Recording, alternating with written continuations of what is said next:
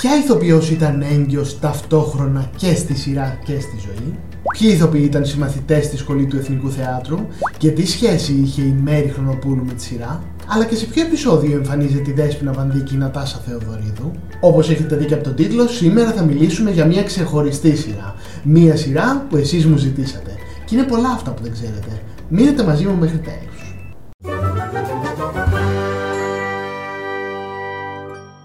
Γεια σας και καλώς ήρθατε σε ακόμα ένα βίντεο αυτού του καναλιού. Αν είναι η πρώτη σας φορά στο κανάλι μου, αργήσατε, αλλά με ανακαλύψατε. Και μαζί με μένα ένα μεγάλο θησαυρό επεισοδίων για ελληνικές κυρίως σειρές. Οπότε τώρα το μόνο που χρειάζεται να κάνετε είναι να πατήσετε την εγγραφή και το κουδουνάκι για να σας έρχεται ειδοποίηση για κάθε νέο βίντεο που ανεβάζω, που συνήθως είναι κάθε Κυριακή στις 5. Μου έχετε στείλει πολλές προτάσεις με σειρές, αλλά θέλω να αφήσετε τη φαντασία σας ελεύθερη και να μου στείλετε κι άλλες. Οπότε, είτε εδώ από κάτω, είτε στα social media Facebook, Instagram και TikTok, μπορείτε να μου στείλετε τις ιδέες σας για επόμενα βίντεο, αλλά και να με ακολουθήσετε για να μαθαίνετε όλα τα νέα του καναλιού. Επίσης, αν θέλετε, μπορείτε να μπείτε και στο site της σχολής Tabula Rasa που έχω τη χαρά να διδάσκω το μάθημα του σεναρίου και μπορείτε να βρείτε τα πιο δημιουργικά σεμινάρια. Όλα αυτά φυσικά θα τα βρείτε στην περιγραφή ακριβώς από κάτω. Εμείς και εμείς λοιπόν ή αλλιώς τα δικά μας φιλαράκια. Α, και για να το ξεκαθαρίσουμε μία και καλή, επειδή λένε ότι το serial αντέγραψε τα φιλαράκια, το δικό μας να πούμε ότι ξεκίνησε Σεπτέμβριο του 1994 και το αμερικάνικο Οκτώβριο του 1994. Και οι πρωταγωνιστές ήταν πραγματικά φιλαράκια, καθώς οι περισσότεροι ήταν συμμαθητές και φίλοι στη σχολή του Εθνικού Θεάτρου. Γιατί είπαμε στο σημερινό επεισόδιο θα μπουν πολλά πράγματα στη θέση τους, να το ξέρετε αυτό. 29 χρόνια μετά λοιπόν και έψαξε και βρήκα υλικό για όλους εσάς τους φανς της σειράς που μετά από τόσα χρόνια νοσταλγείτε αυτές τις εποχές αλλά και για εσάς τους νεότερους που δεν έχετε δει τη σειρά ακόμα όπως και άλλες σειρές και τις ανακαλύπτετε μέσα από το YouTube. Πάμε να δούμε τι ήταν λοιπόν αυτή η φοβερή σειρά που κράτησε 4 χρόνια, ρεκόρ για την εποχή και παίζεται μέχρι και σήμερα σε επαναλήψεις και κάνει ακόμα νούμερα τηλεθέασης. Αν και η υπόθεση της σειράς ήταν πολύ απλή, δηλαδή ουσιαστικά βλέπαμε τα έργα και τις ημέρες μία παρέας που έμεναν στην ίδια πολυκατοικία.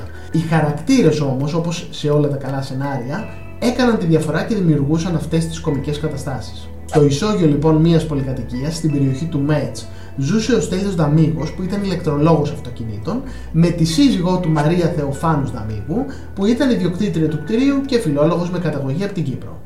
Στον επάνω όροφο, σε ένα διάρρη, έμενες η Σμαράγδα Λαζαρίδου, ιατρική επισκέπτης στο επάγγελμα, με τη μεγαλύτερη αδερφή της την Αντωνία, ιδιαίτερα γραμματέα και ανήπατρη.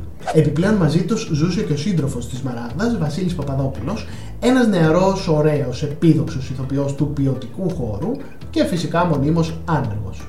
Στην ίδια πολυκατοικία έμενε και η Νατάσα Σαριτζόγλου, μια πληθωρική γυναίκα που εργάζεται στις δημόσιες σχέσεις μεγάλης δισκογραφικής εταιρείας, και ο Μάκης του Φεξής, ο οποίος ήταν ένας sex maniac, αν μπορούμε να το πούμε, πλην όμως loser από γεννησιμιού του που δούλευε σαν ξεναγός. Τέλος, τους ένοικου της πολυκατοικίας συμπλήρωνε η Παρθένα, μια αφελής γυναίκα ποντιακής καταγωγής, ξαδέρφη των αδερφών Λαζαρίδου, η οποία μάλιστα διατηρούσε και κατάστημα ψηλικών στη γειτονιά. Καταλαβαίνετε τώρα τη λογική πίσω από τη σειρά. Γι' αυτό λέμε κάτι σαν τα φιλαράκια. Διαφορετικοί χαρακτήρες, ένα κράμα ανθρώπων που συνέθεταν μια αλλοπρόσαλη παρέα που είχε φέρει τα πάνω κάτω στην ελληνική τηλεόραση από το 1994 μέχρι και το 1998 παρακαλώ. Υπεύθυνη για αυτή τη σειρά με σλόγκαν είναι η πιο πλακατζίδικη παρέα και το έχει κάνει serial, ήταν οι σεναριογράφοι Πάνος Σαμαραντίδης και Σπύρος Μεταλλινός, ενώ στη σκηνοθεσία συναντάμε τον Φώτη Πολυχρονόπουλο, τον Παναγιώτη Κούτρα, την Πινελόπη Κοντιροπούλου και τον Σπύρο Μεταλλινό και πάλι. Ο Σπύρος Μεταλλινός επίσης είχε κάνει και μια άλλη μεγάλη επιτυχία, τη σειρά «Μάνα είναι μόνο μία», επίσης στο Μέγκα που έπαιζε η Μέρη Χρονοπούλου και η Ντίνα Κανελοπούλου έκανε την οικιακή βοηθό της. Και στους εμείς και εμείς η Μέρη Χρονοπούλου κάνει εναγκέ, οπότε συναντιούνται οι τρεις τους τηλεοπτικά και πάλι. Αυτά είναι και τα ωραία της δουλειάς. 139 επεισόδια λοιπόν και οι ηθοποιοί που ξεχώρισαν και έχτισαν μια ολόκληρη καριέρα μέσα από αυτή τη σειρά που τους έκανε μέσα σε μία νύχτα διάσημους στο ευρύ κοινό. Αυτή ήταν τότε και η μεγάλη δύναμη της τηλεόρασης. Ελένη Γερασιμίδου, η Αίμνη στην Ατάσα Μανίσαλη, ο Βασίλης Κούκουρας πριν γίνει Μάνθος Φουστάνος, η Μαρία Φιλίππου, η Μαρία Κανελοπούλου, η Σμαράγδα Διαμαντίδου που χάσαμε λίγο πολύ τα ίχνη της μετά από αυτή τη σειρά, αλλά και ο Στέλιος Παύλου και ο Γιώργος Γιανούτσος, που επίσης κατά κάποιο τρόπο έχουν αποσυρθεί από το επάγγελμα. Ειδικά ο Στέλιος Παύλου, από ό,τι έμαθα, ασχολείται πλέον με την πολιτική ο Αντώνης Ξένος, σύζυγος της κυρίας Γερασιμίδου, ο Κωνσταντίνος Κατσέλης και άλλοι πολλοί που έκαναν πιο μικρές εμφανίσεις και φυσικά πολύ πολύ guest ηθοποιοί. Και μιας και αναφέραμε την Παρθένο, να σας πω ότι στα πρώτα επεισόδια της σειράς εμφανίστηκε ως guest. Δεν ήταν δηλαδή μόνιμος ο ρόλος της, αλλά από το 10ο επεισόδιο και μέχρι το τέλος του τρίτου κύκλου εντάχθηκε στο πρωταγωνιστικό cast και αυτό γιατί όπως έχει πει η Μαρία Φιλίππου, είχαν περάσει τόσο ωραία και γελάσει τόσο πολύ στα επεισόδια που έπαιξε η Ελένη Γερασιμίδου που ήθελαν να μείνει μόνιμα στη σειρά. Ο ρόλος τη εντωμεταξύ είχε και αλλαγές. Δηλαδή, στα πρώτα επεισόδια εμφανίζεται ως μια συντηρητική, αυστηρή αλλά καλόκαρδη γυναίκα, που σταδιακά μετατρέπεται σε μια χειραφετημένη και μοντέρνα γυναίκα με επιβολή στο σύζυγό της Αντωνάκη, που έπαιζε ο Αντώνης Ξένος, σύζυγός της και στη ζωή. Ενώ το αστείο ήταν ότι προσπαθούσε συνεχώς να μάθει καινούργιες λέξεις από την Αντωνία και φυσικά όπου μπορούσε έλεγε και τα δικά της τα ποντιακά. Επίσης, στις αρχές της τρίτης σεζόν, αγόρασε ένα κατάστημα ψηλικών στη γειτονιά τους και έγινε πια επιχειρηματίας. Όποιος έχει δει τη σειρά θα παρατηρήσει επίσης ότι στα τελευταία επεισόδια του τρίτου κύκλου η παρουσία της ελαττώνεται και ο λόγος ήταν υποτίθεται η αρρώστια μιας ηλικιωμένης και αγαπημένης της θείας από το Κιλκή. Επέστρεψε μόνο στο τελευταίο επεισόδιο του τρίτου κύκλου και έπειτα δεν εμφανίστηκε ξανά στη σειρά, παρά αναφέρθηκε ελάχιστες φορές στα πρώτα επεισόδια του τέταρτου κύκλου. Όποιος ξέρει γιατί συνέβη αυτό, ας μου το γράψει από κάτω στα σχόλια. Και αφού έπιασα τους χαρακτήρες, ε, δεν μπορώ να μην σας πω μία κουβέντα και για τους υπόλοιπους, θα παραμείνω στο ισόγειο και τις αδερφές Λαζαρίδους, Μαράγδα και Αντωνία, που αποτύπωναν τέλεια τις αδερφές που μαζί δεν κάνουν και χώρια δεν μπορούν. Διαφορετικές, αλλά τελικά τόσο ίδιες.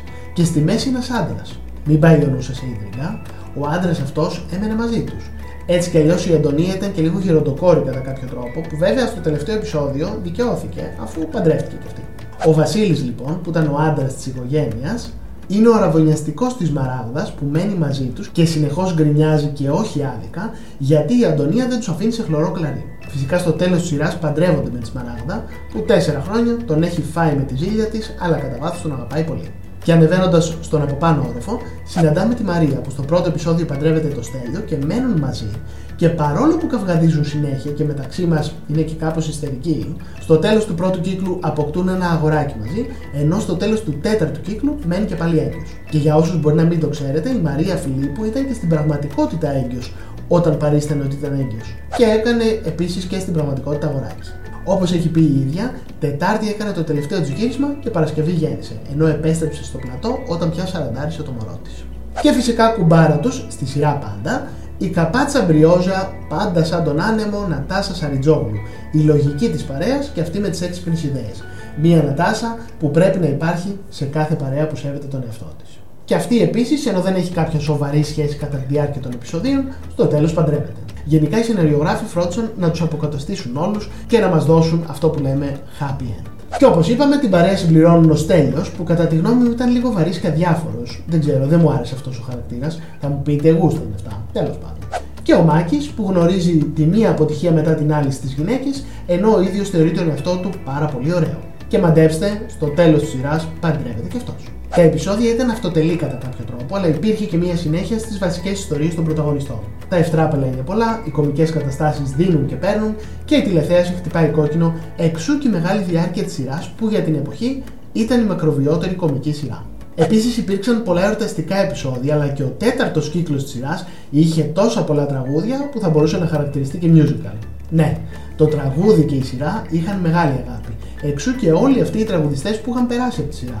Οι πρωτοεμφανιζόμενες τότε Δέσποινα Βαντή και Νατάσα Θεοδωρίδου, ο Γιώργος Μαζονάκης, ο Λευτέρης Πανταζής, η Ελένη Δήμου, η Λίτσα Διαμάντη, ο Δημήτρης Μπάσης, η Ευρυδίκη, ο Άγγελος Διονυσίου, ο Νίκος Κουρκούλης. Μιλάμε για πολύ κόσμο, έτσι, όχι αστεία.